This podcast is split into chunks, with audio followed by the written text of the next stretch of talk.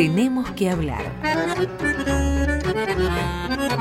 Idea y conducción, José Núñez.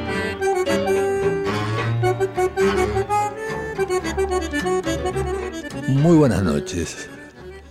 Acompañado de Mariana Heredia, estamos en una nueva emisión de Tenemos que hablar, la número 21.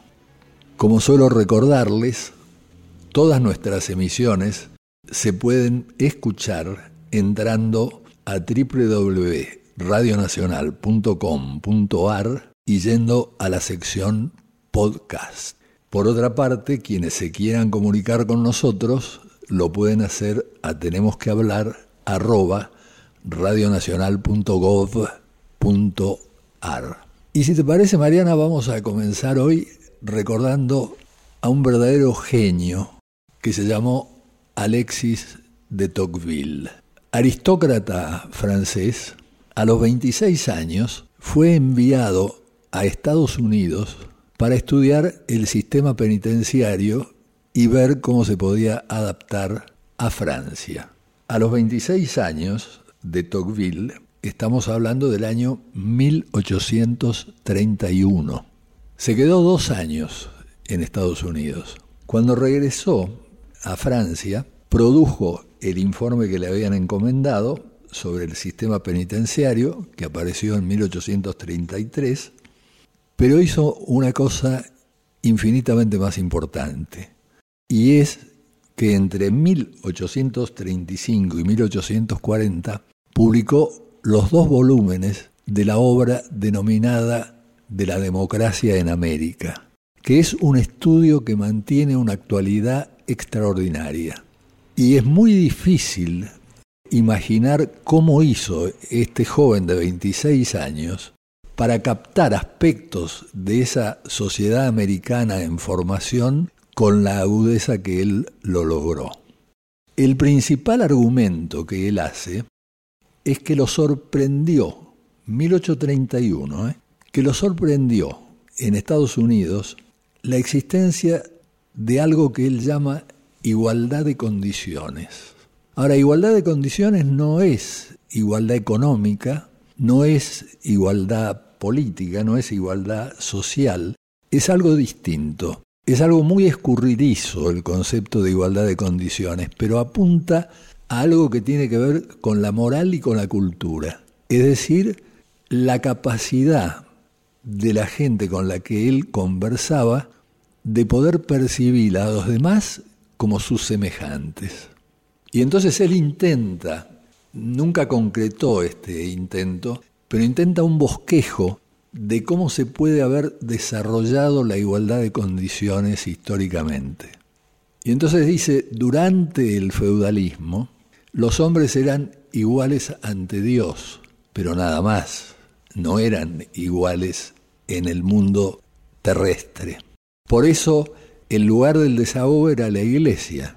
Y en la iglesia, justamente, eh, los oficiantes criticaban a los señores que estaban sentados en primera fila, con lo que permitían un desahogo de los enojos de los plebeyos. Pero al día siguiente todo seguía igual como era antes. Entonces dice Tocqueville, este es el mundo, el feudal, de la desigualdad. Hay un segundo momento del que hablamos en nuestro último programa, que es el momento que él llama la edad de oro de los príncipes, el momento del absolutismo real. Dice, y este tiene una característica muy particular, que justamente porque el rey asume un poder absoluto, nivela hacia abajo. Como está por encima de los nobles, de los obispos, de los burgueses, de los trabajadores, de los campesinos, todos quedan englobados en una esfera igual. De ahí que se va a pasar luego a un tercer momento, que es el momento de la gestación del liberalismo, en que comienza a ponerse en el centro de la escena el tema de la igualdad. Y él encuentra que en Estados Unidos esto ha germinado en esta percepción del otro como semejante. En buen aristócrata como era, él dice, atención, no es que los nobles no se pudiesen condoler de los sufrimientos de los pobres, es que no se los podían imaginar. Se condolían del sufrimiento de la gente que los rodeaba, de la gente que ellos conocían. Lo mal que la pasaba el resto de la población, eso no lo sabían. E, es decir, podían ser compasivos con aquello que percibían, no con aquello que ignoraban. Ese es el argumento de Tocqueville. Y hace una predicción que es sorprendente. No me canso de insistir, estamos en 1831-32. En esta sociedad que se está formando, dice Tocqueville, hay un solo lugar que yo percibo que es el lugar por donde puede reingresar la desigualdad de condiciones. Y le tienen que prestar mucha atención, que es el crecimiento de la industria manufacturera. Es por este lado que se puede reconstituir una aristocracia. No creo que ocurra, pero hay que prestarle atención. Bueno, si tenemos en cuenta que han transcurrido 200 años más o menos, hoy en día estamos presenciando el cumplimiento de esa advertencia de Tocqueville. Lo que nos lleva derechamente al tema de la ciudadanía, que a él le preocupaba registrar en todo su significado. Dicho sea de paso, hay un historiador norteamericano, Simpson, que hizo todo el mismo recorrido que hizo Tocqueville. Siguió durante dos años toda la senda de Tocqueville para ver todo lo que había visto, a qué lugares había accedido para poder tener una visión tan genial, tan aguda, y es un libro muy interesante este que menciono. Pero digo, el tema de la ciudadanía, que habíamos dejado pendiente en nuestro último programa. Hay un gran politólogo norteamericano que se llamó Robert Dahl, y Robert Dahl decía que un gobierno no puede considerarse realmente democrático si no cumple con el criterio de una ciudadanía plena. ¿Qué es una ciudadanía plena? ¿Qué significa este criterio? Dice Dahl que a ningún adulto que resida permanentemente en el país y esté sujeto a sus leyes, le pueden ser negados los derechos de que disfruten otros. Esto es, para hablar de democracia, no basta con que haya elecciones periódicas. Con las elecciones periódicas puede haber un despotismo electivo. El sociólogo alemán Ralf Dahrendorf agregó a esto que si en una sociedad el 5% de la población en edad de votar no cumplía el criterio de ciudadanía plena, había muchas razones para dudar de los valores democráticos que se proclamaban. ¿Cuáles son los componentes de una ciudadanía plena? Básicamente, uno se puede remitir a la Declaración Universal de los Derechos del Hombre de 1948, que es parte de nuestra Constitución Nacional, así que son obligatorios para nosotros y que incluyen desde el derecho a la alimentación hasta el derecho a la vivienda. Pero básicamente cuando se habla de la ciudadanía, se tienen en cuenta los derechos civiles, los derechos políticos, los derechos económicos, los derechos sociales y los derechos culturales, con una aclaración muy importante. Y la aclaración muy importante es que todos estos derechos forman un sistema, es decir, no basta con que haya uno o dos para que podamos hablar de una ciudadanía plena. Tienen que estar todos y todos con un grado alto de desarrollo. Para dar un ejemplo que me parece claro, muchos de ustedes recordarán la famosa eh, frase de Abraham Lincoln, el presidente americano, diciendo que una democracia es el gobierno del pueblo, para el pueblo y por el pueblo. Ahora, fíjense ustedes, del pueblo remite a la existencia de elecciones. Pero como digo, las elecciones pueden llevar al poder a Adolfo Hitler.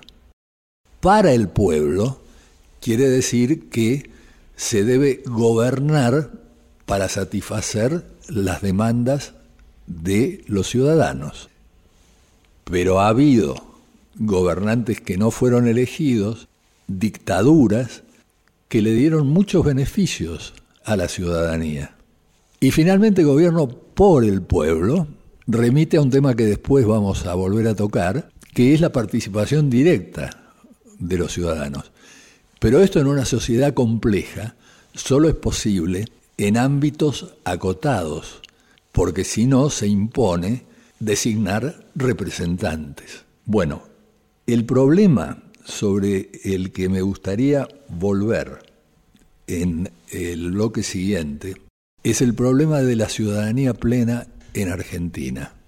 Porque desde mi punto de vista y para aventurar una estimación puramente indicativa, no creo que en Argentina hoy en día haya más de un 50% de la población que constituyan ciudadanos plenos. Acordémonos que Darendorf hablaba de un 5%, como ya poniendo en peligro los valores democráticos. Vamos a hacer una pausa y vamos a satisfacer el pedido de muchos oyentes de volver a escuchar a ese extraordinario pianista que se llamó Vladimir Horowitz.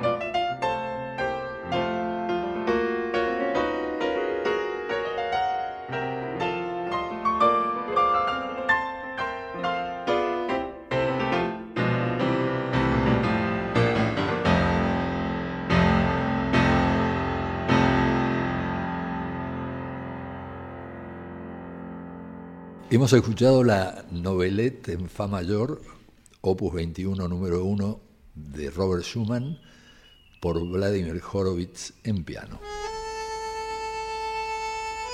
Hasta las 21. Tenemos que hablar. Con José Nuno.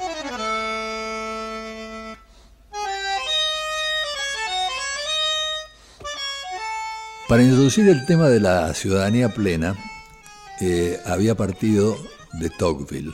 Y mientras escuchaba a Horowitz, me quedé pensando eh, que era bastante chocante que a mi edad hiciera un par de décadas que Tocqueville estaba muerto. Y fue un genio tan extraordinario que no solamente produjo las obras que produjo, sino que además se dedicó intensamente a la política. Estuvo preso y finalmente murió de tuberculosis. Yo decía en el cierre del bloque anterior que la ciudadanía plena en Argentina hoy en día no debe incluir a la mitad de la población. Y esto es crucial. ¿Por qué? Porque mucho más importante que las preferencias políticas es el modo en que estas preferencias llegaron a formarse. Si se formaron en condiciones en que se disponía de la información, del tiempo y de los diversos recursos intelectuales y de otro tipo para evaluar las alternativas que ofrecen los partidos políticos es una cosa. Si se vota guiado por un sentido común extraordinariamente limitado y elemental, y mucho peor, afectado por el miedo a perder un subsidio o simplemente acatando las indicaciones de un puntero. Estamos hablando de las precondiciones sociales de la libertad. Y las precondiciones sociales de la libertad remiten al gran tema de la igualdad. Es decir, en términos más clásicos, la libertad debe ser una libertad igual para todos. Y a la vez, la igualdad debe ser una igualdad libre. Pepe, buenas noches, buenas noches a los oyentes. Esto que decís me evoca una de las ideas para mí más lúcidas de Tocqueville. Em, al comentar la Revolución Francesa, él nos advertía que los tres ideales que plantea, la libertad, la igualdad y la fraternidad, son contradictorios y que muchas veces el avance en la libertad de algunas personas supone ir en detrimento de la igualdad hacia el resto. Y en ese sentido, los regímenes democráticos y los estados democráticos que heredan esta promesa realmente tienen una exigencia muy difícil que cumplir, no solamente en términos de conciliar estos ideales que a veces van en sentidos contrapuestos, sino de garantizar estas eh, condiciones que planteabas para una ciudadanía plena. Es exactamente. Y esto conduce a una sorpresa si ha habido un tema ausente en la actual campaña electoral en la Argentina, es el tema de la redistribución del ingreso. No digamos ya redistribución de la riqueza, estoy hablando de redistribución del ingreso. Ahora, hay que tener en cuenta lo siguiente. El Estado solo puede obtener recursos de tres fuentes. Una es la recaudación impositiva. Otras son las eventuales ganancias que produzcan las empresas públicas. Y la tercera fuente es el endeudamiento. Es obvio, y así es reconocido, que la fuente más importante y más genuina es la recaudación impositiva.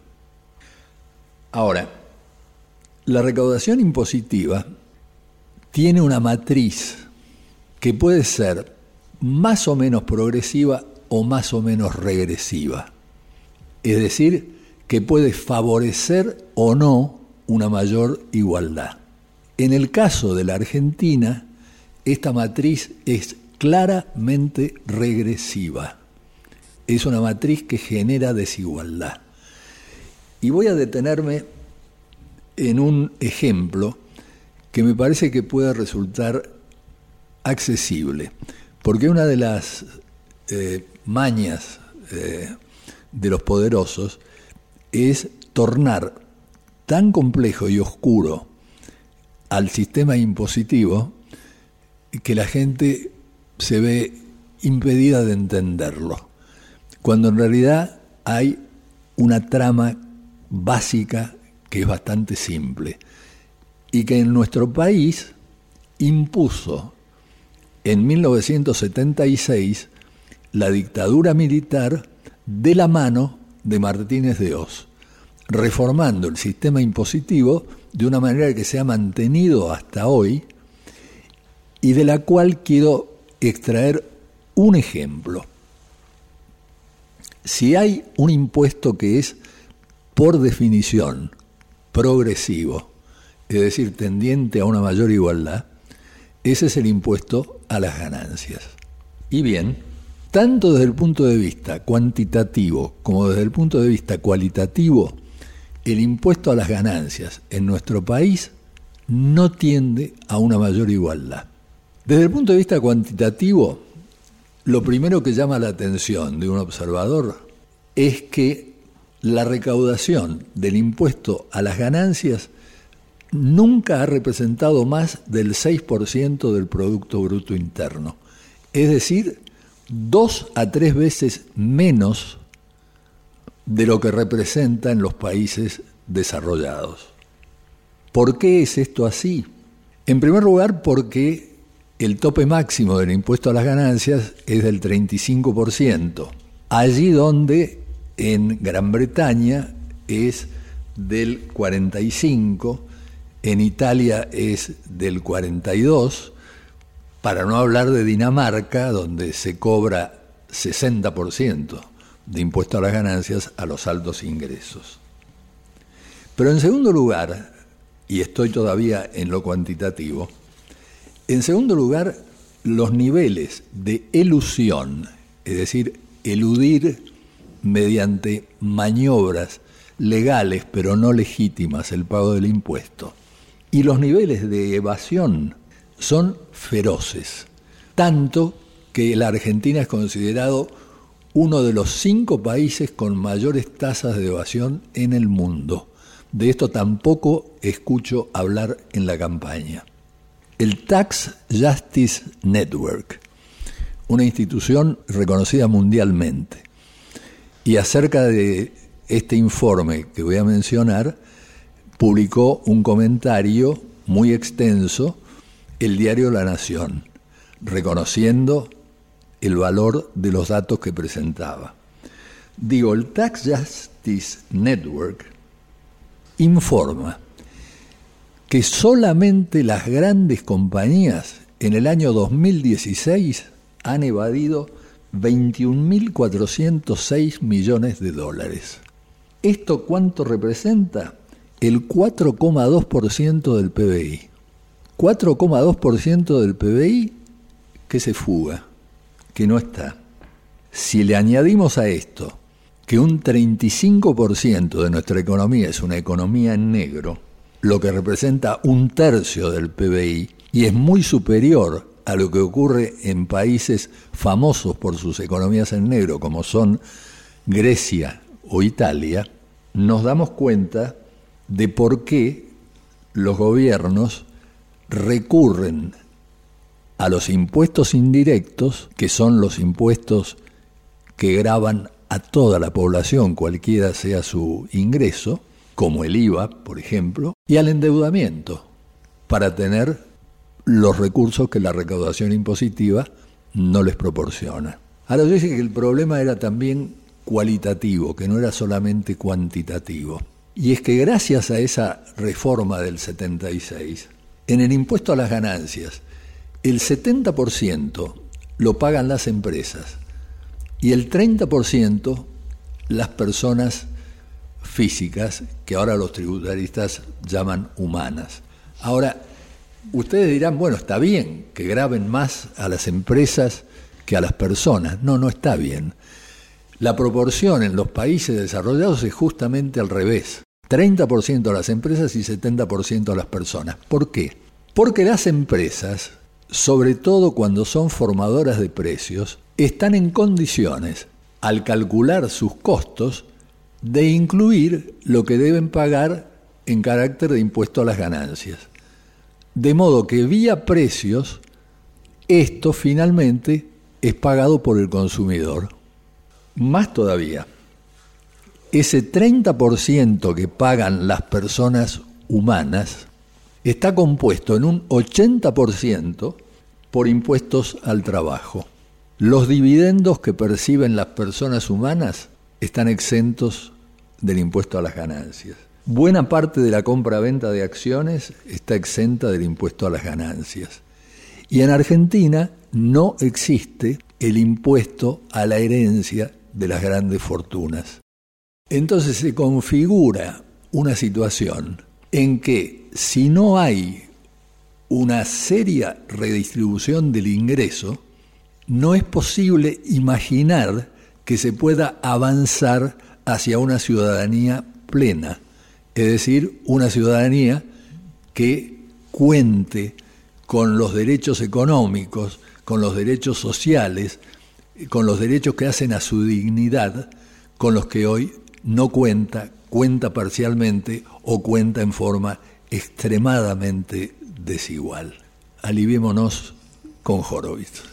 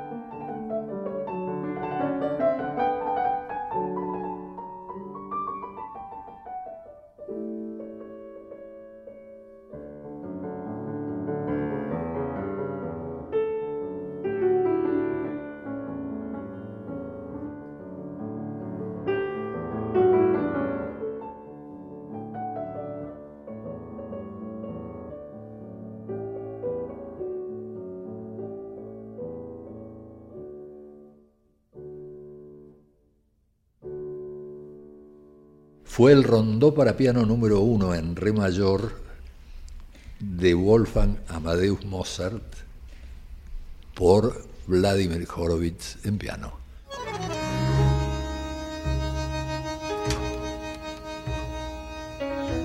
Seguimos en Tenemos que hablar con José Nuno.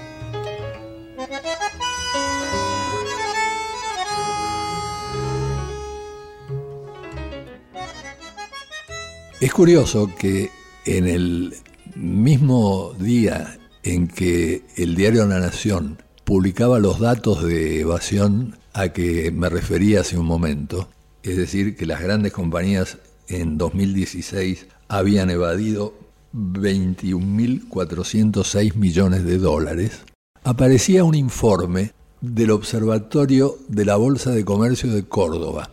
Este informe decía que la Argentina necesitaría durante ocho años una inversión anual de 30 mil millones de dólares, o sea, un total de 240 mil millones de dólares, para al cabo de los ocho años poder tener una tasa de inversión nacional del 20,5%, que es una tasa muy baja, es decir, los países desarrollados tienen tasas pero muy superiores y los países asiáticos obviamente tienen tasas del 40-50% o más. Pero nada más que para llegar al 20,5%, y ahora estamos muy por debajo de esto, se necesitarían 30 mil millones de dólares por año.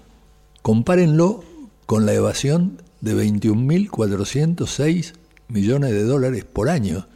Es más del 70% de lo que se necesitaría para llegar a esa baja tasa de inversión a que estaba aludiendo.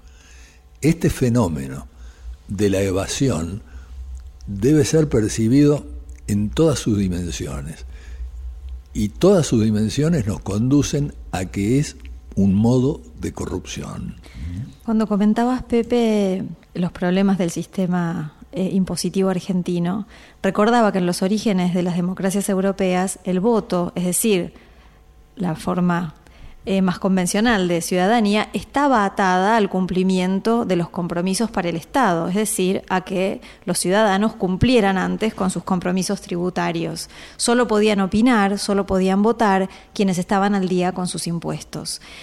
Y me parece que es una lección interesante para la Argentina de hoy, porque muchas veces los argentinos le pedimos al Estado argentino que eh, resuelva muchos de nuestros problemas, que mejore los servicios que presta, pero no nos hacemos la pregunta de cuánto nosotros estamos cumpliendo cada uno con las obligaciones que nos corresponde. Sobre todo, como vos decías, los sectores más altos que pagan pocos impuestos y deberían pagar mucho más, y en cambio fugan su riqueza y la colocan en plazas extranjeras. Entonces hay un llamado a la coherencia que me parece que el programa puede eh, contribuir a generar de que notemos que parte de las deficiencias que le atribuimos al Estado tiene que ver también con el poco apego que tienen muchos argentinos a cumplir con sus responsabilidades tributarias, algo que se ve claramente en los números que mencionabas, pero también se ve en las charlas cotidianas que uno tiene y donde se evoca el incumplimiento o la elusión de los impuestos como una proeza, como una picardía que merece ser contada y celebrada.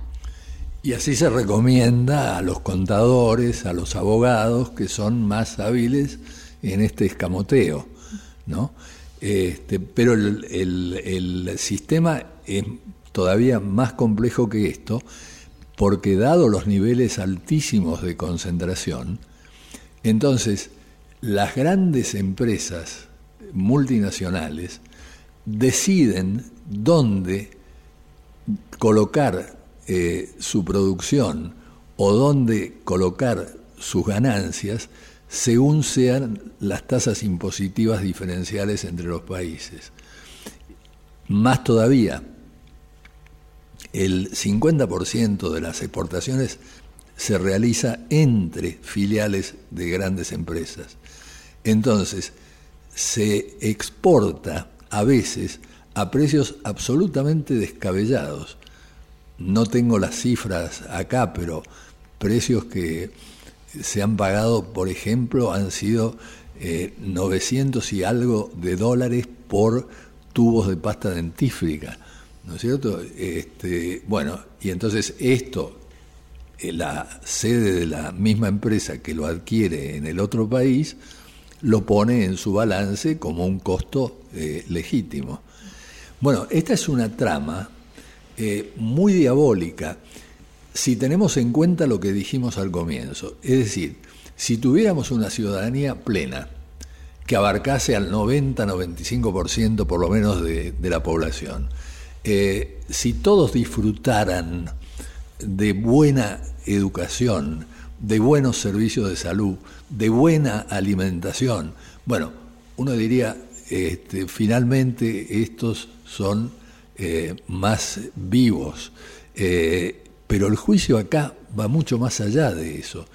Acá es un juicio moral muy fuerte. Por eso eh, mi indignación al comprobar que de esto no se habla. Al comprobar que cuando llegan los momentos electorales es como si todos los ciudadanos fueran ciudadanos plenos, el problema de la redistribución del ingreso no le interesa sino a una minoría escasísima y limitada de la población, eh, y se defiende el endeudamiento, que no es un mal recurso. Yo no estoy diciendo que no corresponda en determinadas circunstancias endeudarse, pero no cuando lo haces para cubrir todo lo que no cobras precisamente por el sistema regresivo de recaudación impositiva que estás legitimando. El otro tema que nosotros habíamos abordado en el programa anterior y sobre el que sería interesante conectar esto que estamos diciendo ahora, es el tema de la burocracia.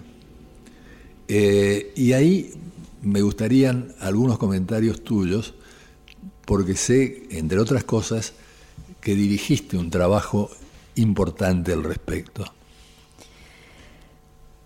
Sí, Pepe, antes de entrar en el tema de la burocracia, querría decir dos cositas en, relación con lo que acabas de comentar. Una eh, que tiene que ver con lo que decíamos la semana pasada sobre cuánto la tecnología puede propiciar cambios sociales.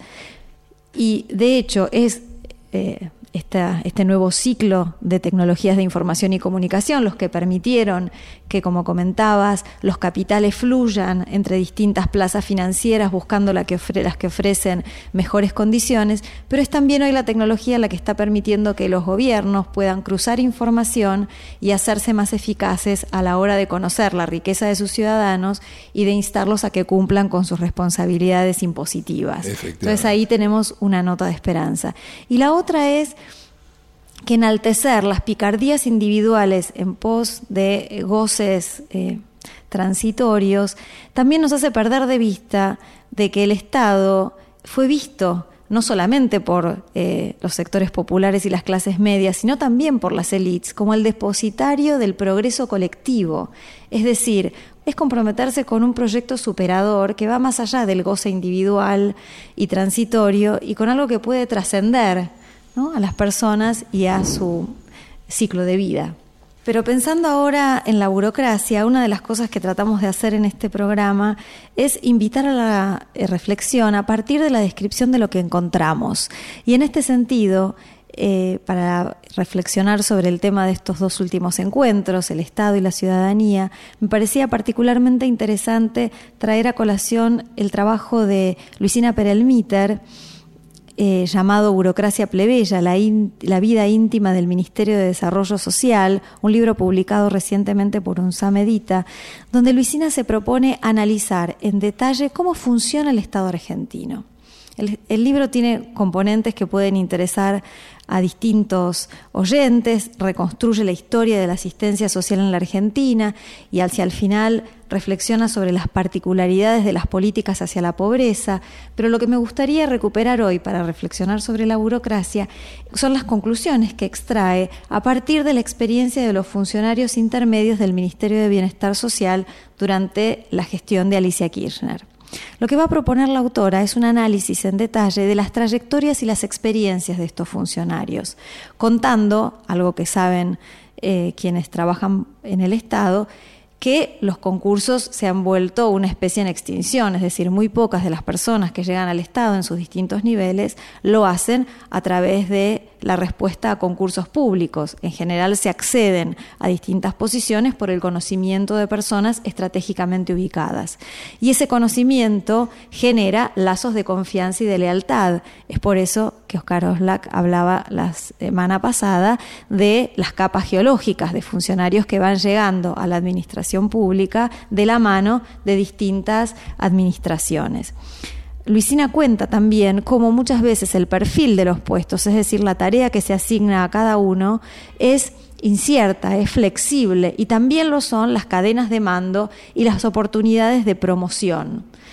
Eh, el libro cuenta el gran compromiso que tienen muchos de los funcionarios públicos y es algo que uno observa en distintas instancias del Estado, sobre todo aquellas más vinculadas eh, con la educación, la salud, donde realmente hay héroes cotidianos que sostienen eh, frente a una comunidad que requiere eh, su asistencia, el otorgamiento de esos servicios, pero también da cuenta de la gran injusticia que atraviesa muchas veces estos, estos, espacios, donde los premios y los castigos no necesariamente se refieren al desempeño de las tareas encomendadas, sino a las arbitrariedades de los cambios de gobierno y de las lealtades en juego en esos espacios. Em, estos funcionarios, tal vez muchos de ellos nos están escuchando, son conscientes de la sospecha que pesa sobre ellos, saben que tienen que dar cuenta de algún modo de la misión a las que han sido encomendados, saben que se los sospecha de discrecionalidad, de a veces un uso incorrecto de los eh, fondos públicos. Y lo interesante del libro es cómo manifiesta el modo en que estos funcionarios tratan de atravesar estos dilemas, resolverlo de la mejor manera posible en un contexto institucional que es realmente muy intrincado, muy complejo y que se parece bastante poco a las formas más idealizadas con las que tendemos a asociar a la burocracia. En realidad un recurso eh, técnico, entre comillas, eh, al que siempre convendría apelar es a convocar a todos los empleados de una repartición determinada para que concurran el mismo día, porque en muchos lugares no hay escritorios para todos. Y los supernumerarios abundan eh, y son un costo muy importante para el gobierno. También tiene que ver con que hay eh, muchos contratos de poco tiempo y de pocos recursos que tampoco facilitan un compromiso claro con las funciones eh, a las que se convoca. Exactamente. Horowitz con nosotros para el cierre de las pausas musicales.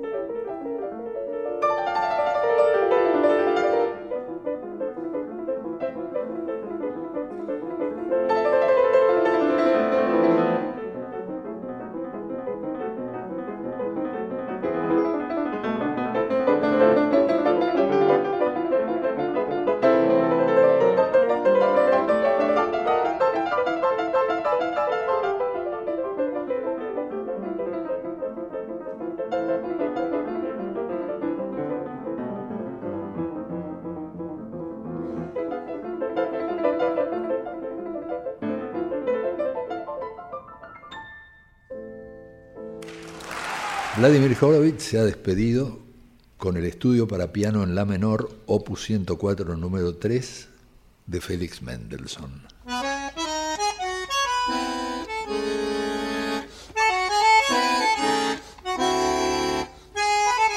Seguimos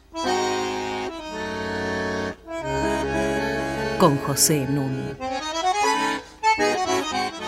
Te propongo, Mariana, que recapitulemos eh, especialmente porque para algunos oyentes puede resultar un poco densa la acumulación de observaciones y datos que han venido surgiendo durante el programa.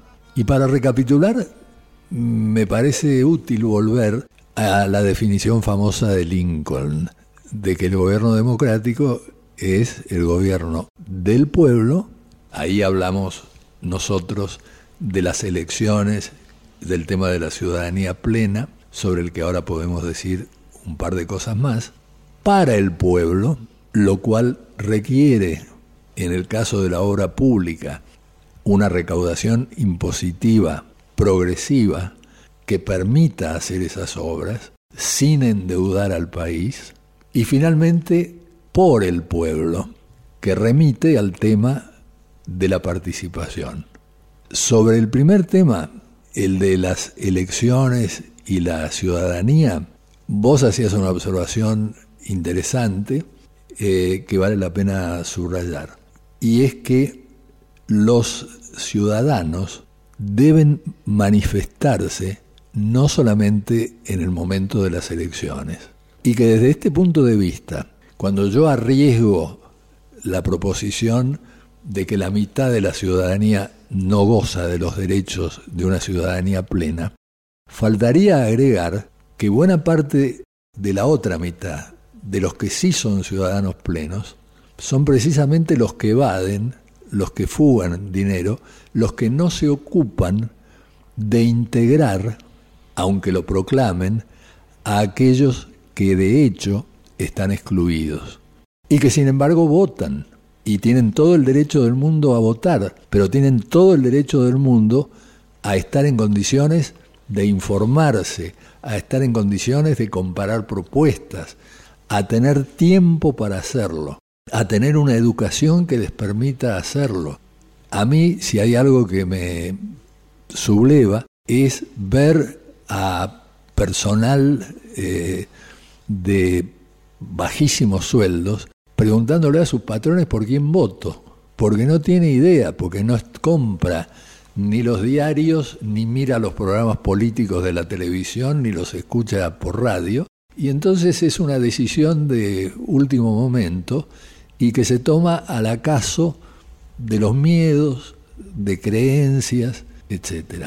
El último de los temas, sé que te interesa mucho, que es el tema de la participación, y me gustaría que entrásemos ahora, para cerrar el programa, a esta cuestión, haciendo una salvedad de que a veces se cree que todo el mundo tiene que querer participar.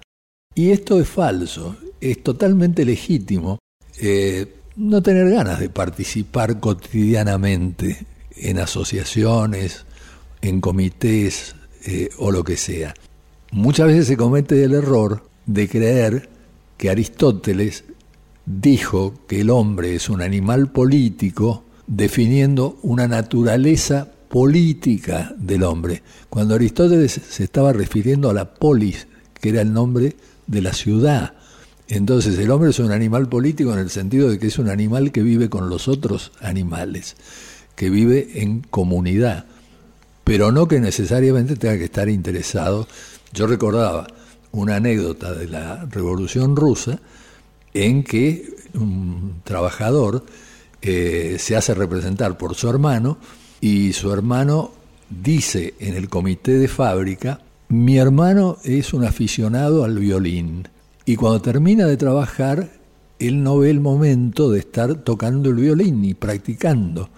Entonces, él lo que pide es que a cambio de no tener que venir al comité que se reúne una o dos veces por semana, él se ofrece a limpiar los baños, pero que lo dejen en paz porque él quiere pensar en su música y hacerla. Efectivamente, Oscar Wilde decía que la democracia es un régimen muy exigente porque demanda mucho tiempo. Y efectivamente acabamos de comentar cómo no solamente es exigente porque requiere que los ciudadanos se interesen por las cosas públicas, se movilicen, eh, tomen decisiones fundadas para orientar a sus representantes, sino también porque la democracia supone la mediación entre ideales a veces contradictorios, decíamos entre la igualdad y la libertad, pero también entre la unidad y la diferencia. Y en este sentido es importante tener en cuenta que venimos de un país que como decías en, en otra emisión, eh, Pepe, no tiene una tradición democrática. Somos una democracia muy joven y en parte lo somos porque a lo largo de estos siglos de nación argentina muchas veces eh, los ciudadanos se han frustrado frente a lo que podían ofrecerle los gobiernos y creyeron que la mejor solución era que algún eh, militar eh, providencial viniera a resolver de una vez y para siempre los problemas que nos aquejan. Y aprender a vivir en democracia es aprender a controlar esa frustración y hacer algo productivo con los desafíos que se plantean. Y sin que necesariamente se trate de un militar. La creencia en líderes providenciales ¿no es cierto? Que como Perón decía, no se educan ni se forman, sino que nacen, ¿no es cierto? Este, que tienen una intuición que solamente se la puede dar Dios.